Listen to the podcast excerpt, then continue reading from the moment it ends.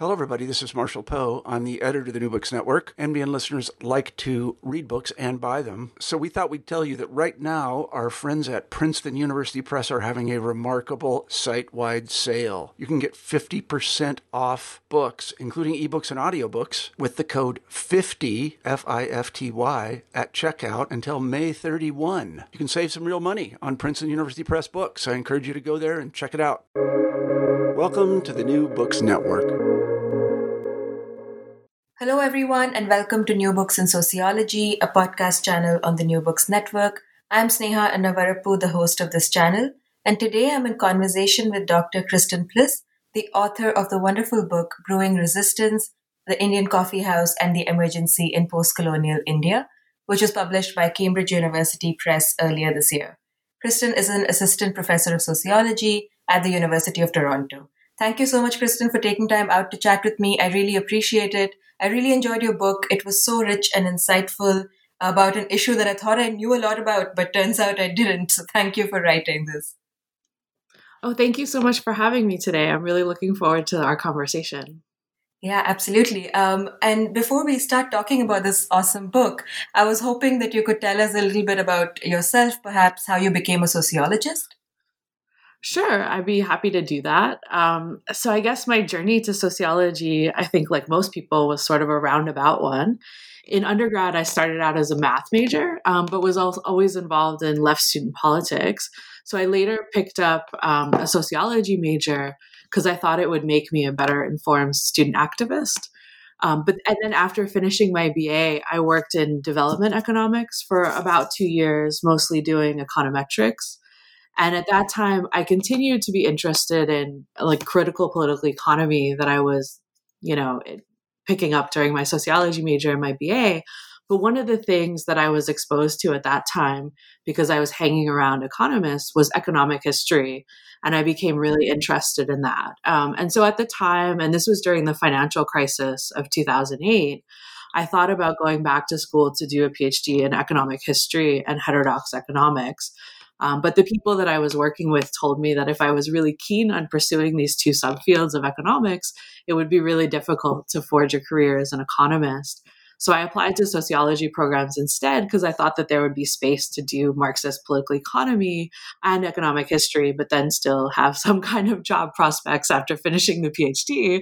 Um, unlike in economics, where those subfields are like pretty much dead at this point. But I think that there's still a space for these more critical engagements in sociology. Yeah. Um, and yeah, that is a roundabout route. The like this is the first time that I've heard of someone doing like economics and then sociology, at least on this podcast. So thanks for sharing that. I'm sure a lot of our listeners are now galvanized to do sociology.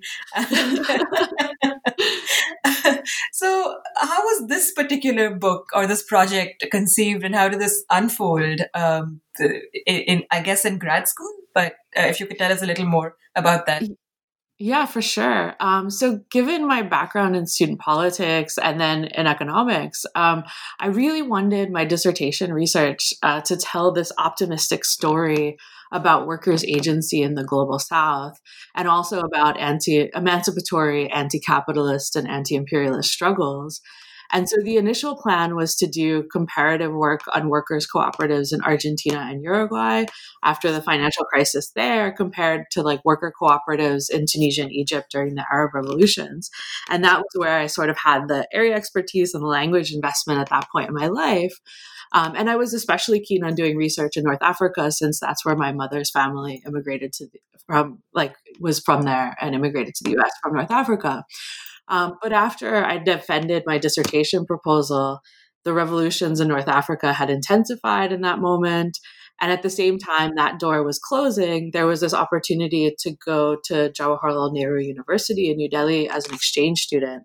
So at that point, I decided to pivot a bit and, and rethink the project with the same theme about workers' movements, but in a different geography.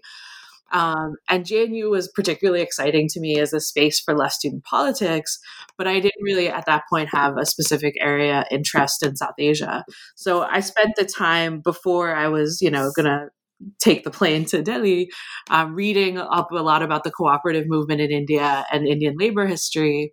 And that's when I started to become really interested in Indian Coffee House, since it's the largest workers' cooperative in India, but was also occupied and appropriated by its Communist Party affiliated workers in 1946 during the freedom movement um, as this really interesting and different kind of intervention against colonialism and capitalism. So it really seemed to me to be this uplifting anti capitalist, anti imperialist story that I wanted to tell and use to um, build theory. And later, uh, I came to learn of its importance during the emergency. And then I started to focus mostly on that part of the firm's trajectory. Since while not much, I think, is known about the origins of Indian Coffee House, there was next to nothing written in about its fascinating history in the resistance against the emergency. Mm-hmm. Yeah, this is really interesting. And uh, just as a general observation, I think it's heartening to know that while the door was closing on one project, you were so quickly able to pivot and write this fantastic, you know, uh, dissertation and eventually book. So that's that's always it's it's always inspiring to learn of these uh, stories. Um, thanks for sharing that. Um, so in the book, you observe that in the years following the independence of India, it became amply clear that the lives of workers, peasants, students, and caste and religious minorities in these countries was not really living up to the rosy promises of um, self reliance that fueled the independence struggle in India. In the book, you argue against Frantz Fanon's provocation, namely, what was the point of fighting if nothing was really destined to change, uh, by highlighting the role of anti colonial workers' movements. Uh, could you say a little bit uh, about the theoretical role of anti colonial labor movements in the third world, but also in India in particular? Perhaps what made you uh, made you think got, got you thinking about the dissertation project to begin with? Of course, yeah, that's an excellent question. Um, so w- the way I think about workers across workers movements across the global South. Um, much like the workers of the Indian coffee house, if we're thinking about the more particular case, there was this really important role that they played in pushing independence movements to the left, in demanding economic redistribution and pushing for a more equal society. However, in the period following independence, in most cases, the class structures largely remained unchanged. And so that's why Frantz Fanon posed this critical question of whether or not independence movements were really worth the effort if in the post colonial period, not much had changed for the working classes. So in the book, as you as you mentioned, I'm really grappling with Fanon's question and trying to update it to show that often the problem of, of flag independence, as Walter Rodney would term it, was not simply that the colonial class structures remained in place, but that things got worse as many newly independent states then tipped into authoritarian repression in the decades after independence. Um, and so I think, despite the doubts that Fanon expressed in this really important question, ultimately he was optimistic about the future of the global South. And he wrote that when it comes to creating a liberated global South, the project must be to try to solve the problems that Europe was incapable of solving. And so, what he termed the Third World Project, it really rejected this idea the idea and the notion of catching up and instead really tried to innovate a new way of thinking. And I think that these expressions show Fanon believed in the creativity of the global south and envisioning and also enacting these new forms of politics that would then provide solutions to longstanding social problems that were inherited from centuries of colonial rule. So, the, when we think about then anti colonial labor movements such as the Indian coffee house workers' struggle, or even analog workers' movements in, say, Algeria, Mozambique, or Tanzania, for example, that occupied and then collectivized their workplaces in the heat of national liberation movements. Um, and then pursued worker self management in the context of anti colonial movements as a way of economic delinking from both capitalism and empire. Um, and so while like these autonomous workers movements may have failed in their more radical goal of fundamentally transforming post-colonial class structures, but I think that by occupying colonial fir- firms and transforming them into worker cooperatives, they did create these enduring institutions. And as movements to truly realize the promises of national liberation were once again uh, resurgent during the world revolutions of 1968. So in India, we can point to examples such as the Dalit Panthers or the Naxalite movement and so on. So the Indian Coffee House in this conjuncture then becomes an important resource to the movements uh, in and around 68, especially after authoritarian rule was imposed in India during the emergency as a way to quell these demands for equality and justice. Mm-hmm. Well, yeah, that's uh, really well put. Um, thanks. Uh, and, and I think you just mentioned this, but I would like to bring it back to the discussion that the book provokes uh, some thought around this one dominant narrative around decolonization in third world countries that many countries kind of tipped back into political repression after long independence struggles. You call this a democratic reversal. Um, in India, the culmination of this democratic reversal was, of course, the national emergency imposed by Indira Gandhi. Uh, could you give our listeners who might be somewhat unaware of this history a sense of how this emergency came about and the factors that led to it, um, as as you have discovered in your research? For sure. Um, so, in in a lot of speeches and later testimonials, Indira Gandhi's stated reasons for imposing the emergency was that these many social movements in India during the early 1970s posed such a severe threat to economic development that therefore democracy had to be revoked in order to suppress these movements for the good of the economy.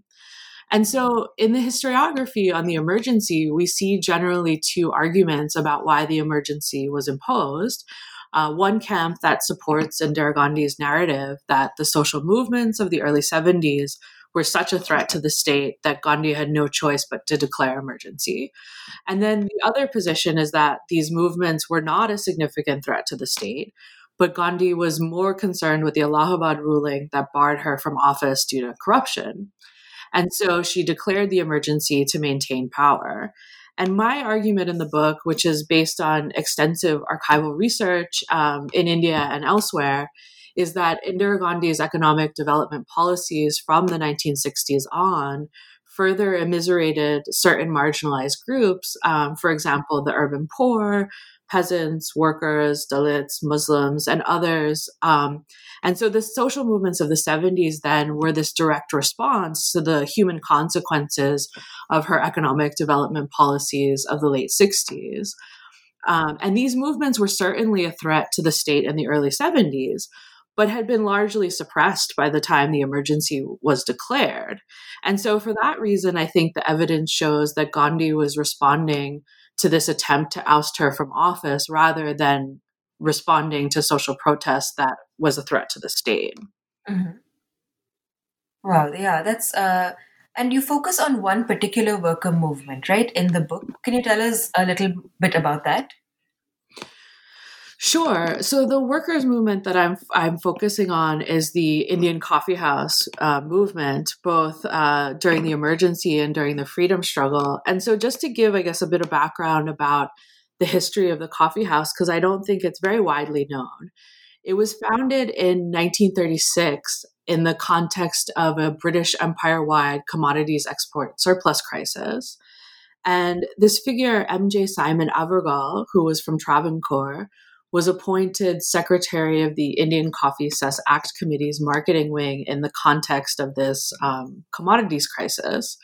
And as part of his approach to domestic marketing, in order to create um, more demand for coffee, in order to try to overcome this uh, uh, commodities export surplus crisis, he created a chain of cafes across India called Coffee House, in order to increase domestic consumption, to advertise Indian coffee, and develop a taste for coffee among the Indian public.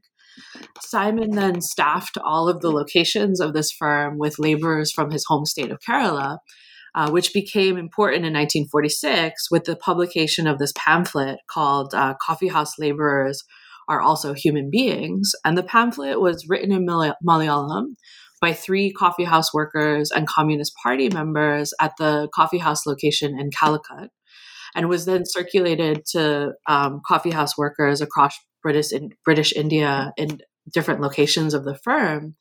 And it was accessible to all since at all locations, Malayalam was the mother tongue of coffeehouse workers as a result of these staffing policies. And there was minimal education requirements. So soon after the circulation of this pamphlet, which was a, you know, a critique of labor conditions in the cafes, locations of coffee house were then occupied and renamed Indian Coffee House. Uh, and this renaming of the firm by its workers, uh, I read as a symbolic gesture that they were appropriating this British firm and its assets and reclaiming it for Indian workers. So, after India's independence, the Indian Coffee House Workers' Labor Union then became a legally recognized trade union affiliated with the Communist Party of India Undivided. And the union's first order of business, though, was to resist the termination of Indian coffee house workers, because immediately after independence, then uh, Prime Minister Jawaharlal Nehru and the Coffee Board of India tried to close the coffee houses that the workers had occupied in the heat of the freedom struggle. So their union vice president, um, A.K. Gopalan, which will be familiar to um, to many people uh, familiar with the Indian left, um, was uh, you know created then a group in uh, May of 1957 to stop the closure of these coffee house locations. And the goal, because again, the workers were affiliated with the Communist Party, one, they wanted to restate them as a state owned firm, just as they were under the British Raj, because they thought it would be part of you know this kind of communist style development program that they really wanted to see happen in independent India. So the coffee board then was very contentious with this workers' movement um, and tried to then sell off the cafes to private ownership later in June of 57. Um, but in at the end of the month of June in 1957, Indian coffee house workers started a hunger strike and they wore black badges and held public demonstrations in every city where there was an Indian coffee house. Um, and you know there was a lot of you know speeches and deliberation and public rallies and I will just mention that one of the slogans of the workers in that time was the coffee houses we work in belong to us, which I think really shows this appropriation of uh, of a colonial firm and this intervention into global economic relations.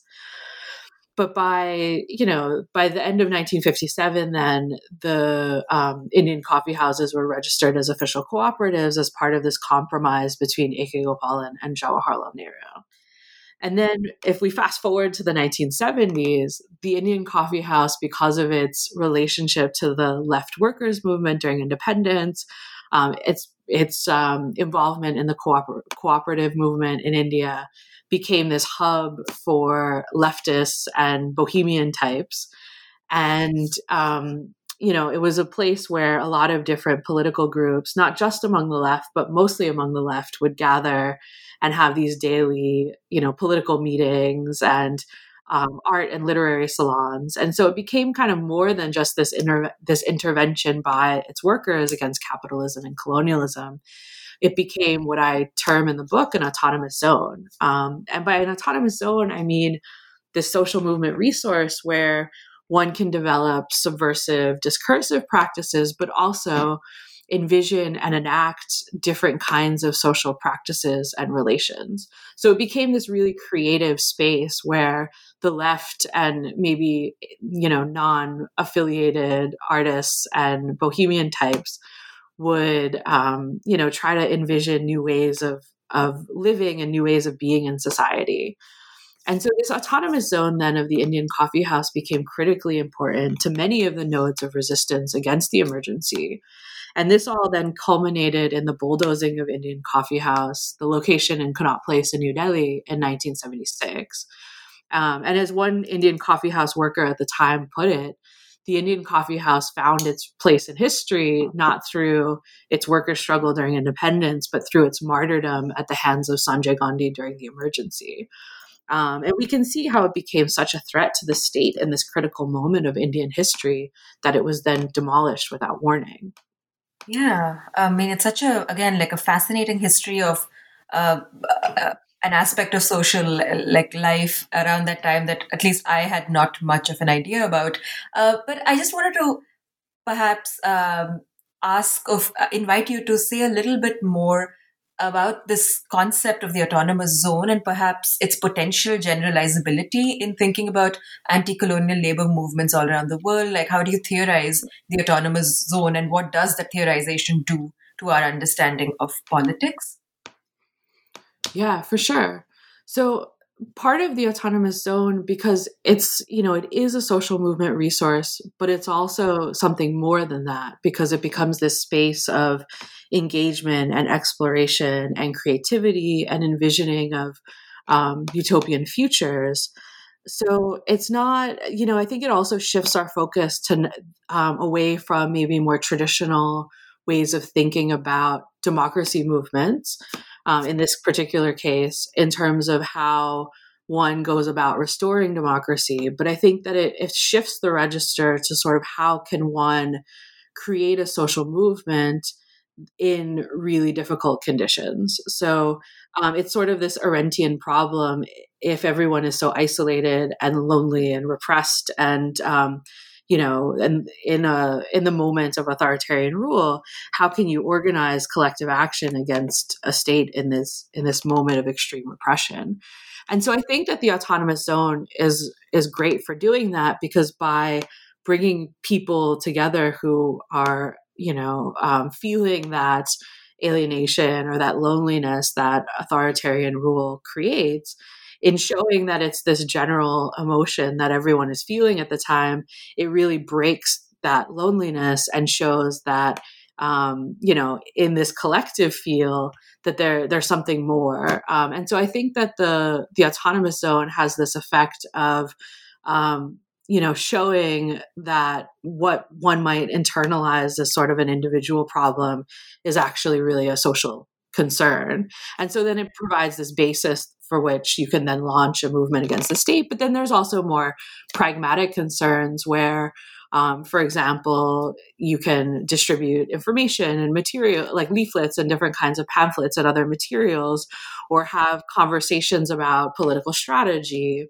Um, or even, you know, there's stories that I tell in the book of um, as part of the more violent resistance against the emergency, socialists would uh, circulate bomb making materials through various nodes of Indian Coffee House, transporting them from place to place through um, union and railway worker um, union uh, connections to the coffee house.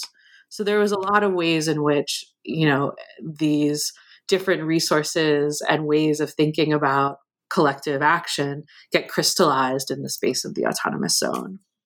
Yeah, thank you. That was uh, uh, really succinct, and uh, the stories in the book are uh, are absolutely uh, incredible, for the lack of a better word. Um, so I, I, kept thinking about this as, as I was reading the book. But how how did you go about doing research for a book like this, and what i guess what was the process of collecting these archival materials? I'm sure you had to travel a lot but were there issues that you faced with the state in doing a project such as this? Because the emergency is a difficult uh, time and i think there are lots of um, censorial tendencies around studying that era uh, of indian politics. Uh, if you could shed some light on your process that would be great. For sure. Yeah i mean i the as you mentioned the records of the emergency are still censored somewhat unofficially but more or less officially in you know depending on which archive you go to in and around delhi. And so there had to be some kind of a creative strategy because the newspapers were censored so the newspaper sources are not reliable. And then the archives are also not available for the period of the emergency either. So newspaper sources are not a, a, good option to pursue to do this kind of project, nor um, can one solely rely on archival information. So, my research strategy that I developed for the book was to triangulate among archival sources, oral histories, and memoirs that were both written at the time and then um, years later. And in terms of the archival work, I worked in 12 different archives uh, in three different countries in order to get different kinds of um, perspectives and materials. So I worked in various archives in and around India. um, the British uh, Library, uh, India Office records to get more background on the history of Coffee House, and then at the Zentrum Moderner Orient in Berlin, where a lot of um, East German Indologists in the 70s were really fascinated with particularly the Indian left during the emergency. And so there's some really interesting first person accounts of different East German Indologists who were traveling through India during the emergency, and many of them also collected left political pamphlets. So that was also a really important source. Um, but because many of the records of the emergency remain censored, especially in the, the official archives in India, I think that the, the main source then became oral histories. And these were primarily conducted in order to overcome the limitations of the written archive. So, in um, in the course of my research for the book, I conducted 26 oral histories and each of them lasted anywhere from about 45 minutes and the longest one i conducted was eight hours which was a very wow. in- intense interview um, and but a lot of fun and a lot right. of breaks for for chai and sweets um, and so but my goal effectively was to trace narrators who were indian coffee house regulars um, and also members of all of the opposition parties that were active in the movement against the emergency. And there were both left and right oppositions to the emergency. And I was relatively accept- successful in recruiting people from different political parties. So on the right, I was able to interview folks from the RSS and Jamaat Islami.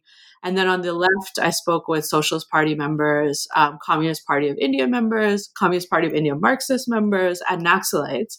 But unfortunately, I wasn't able to successfully recruit any Akali Dal members to participate, which I think is is actually quite a shame because their trajectory during the emergency was incredibly interesting and very important. And I detailed some of this in the book through secondary sources and through different oral histories with members from other political parties.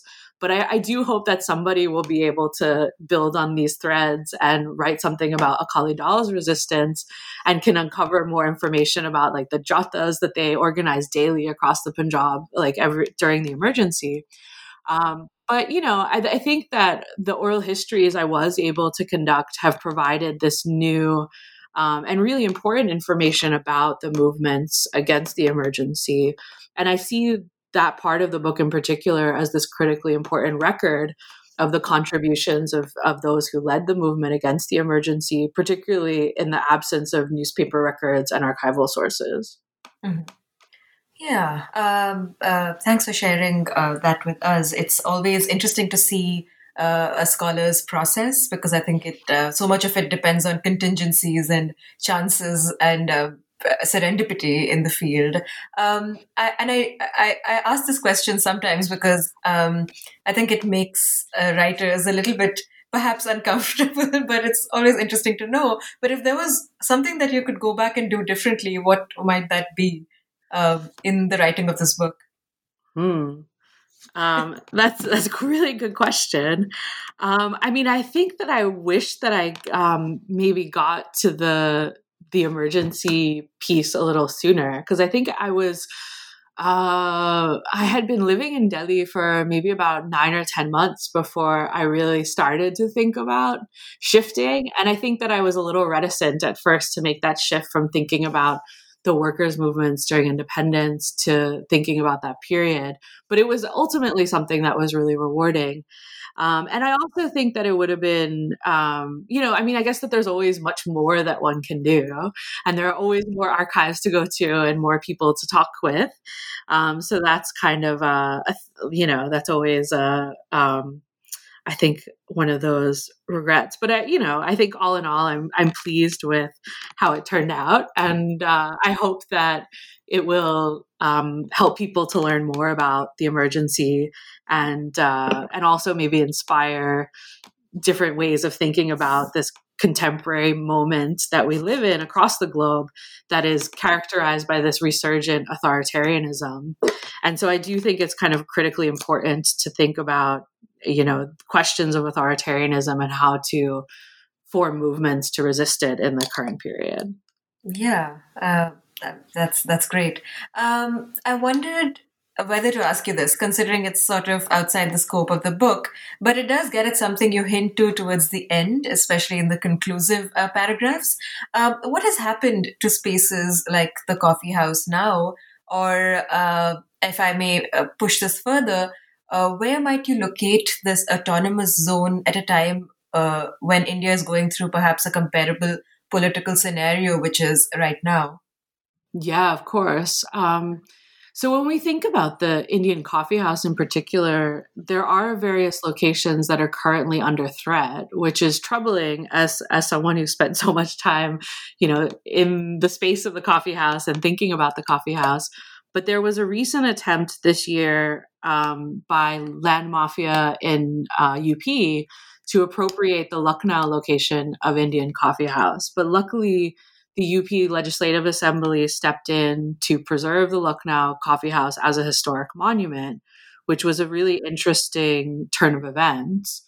And in New Delhi, the iconic location at Mohan Singh Place, which was established after the emergency had ended, is now at risk of bankruptcy because of the pandemic and the lockdown.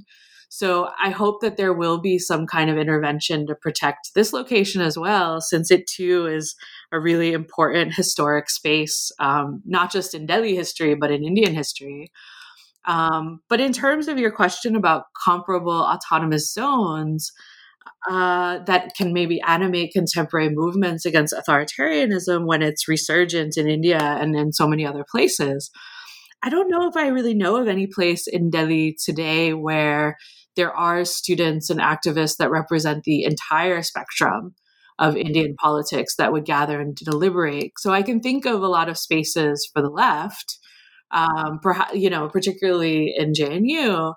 But I think that things are so contentious right now among the left, right, and center that I really can't imagine a conversation about politics or a deliberation about politics that involves particularly the RSS and BJP, without things getting at best unproductively contentious or as probably is more likely the case, you know, straight up violent. But this, you know, so I think that this inability to deliberate across party lines is something that we're seeing, you know, in India, but also across the globe in this current moment. And the fact that we don't see these kinds of political coalitions that were so important during the emergency in you know fomenting resistance against the emergency state i think is a real detriment to this fight against a very pernicious right-wing politics that has been far too successful in so many places around the globe. So one lesson i think we can take away is that coalitions are really important and there needs to be some kind of way to find converse like to have a conversation across party lines if we're right. to have successful movements against the far right.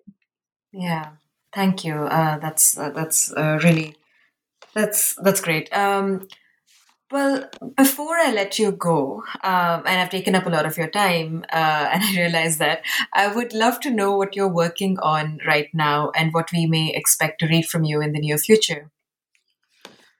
Sure. Um, so for the next project, I'm looking to the other side of the Punjab, um, to the Pak Tea House in Lahore, Pakistan, during the Zia coup of 77. So it's still in the 70s and it's still in the cafe culture. But, um, and this book, which is very much still in its preliminary stages, will likely examine how artists, poets, communists, and Maoists came together in this very important uh, literary and art salon to launch a cultural movement of resistance against the military dictator Zia Haq. And so the book will again explore a lot of the similar themes of post colonial democratic inclusion, of left resistance, uh, the cafe culture, this global authoritarian moment of the 1970s.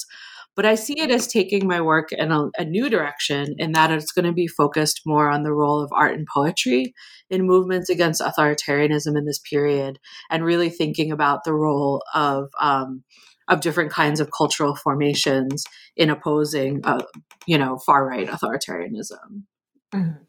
And have you started archival? I mean, I, I, assume you started archival work around this, but how, how are you coping with the pandemic uh, induced restrictions, I guess, on travel and mobility? Yeah, that's the perennial question right now, isn't it? Um, so I was able to go to Lahore for a while before the pandemic started and do some archival work and some oral histories as well. and I'm hoping to return at some point, um, but also considering ways maybe in a, in a contingency to do interviews on zoom or other kind of video chat but um, you know there is there's nothing that can really replicate that that space of talking to someone whether in a cafe or in their home about their you know their past. And so i think it's a very profound thing and i hesitate to do that virtually but we might be forced to do that in these strange times that we live in yeah absolutely and well on that note uh, i would just want to thank you so much for your time and for chatting uh, with me about your uh, awesome book, uh, Brewing Resistance. Um, and congratulations again on uh, having it out in the world. It's really, really exciting uh, to see it um, in, in print. Thank you so much, Sneha. And it was great to be able to talk with you again after I think the last time we saw each other was before the pandemic. So this was a really yeah. lovely discussion. yes. so thank you so much. of course, of course. Well, take care and good luck with um, with everything, with the writing and the research and uh, with life. Thanks so much, and the same to you.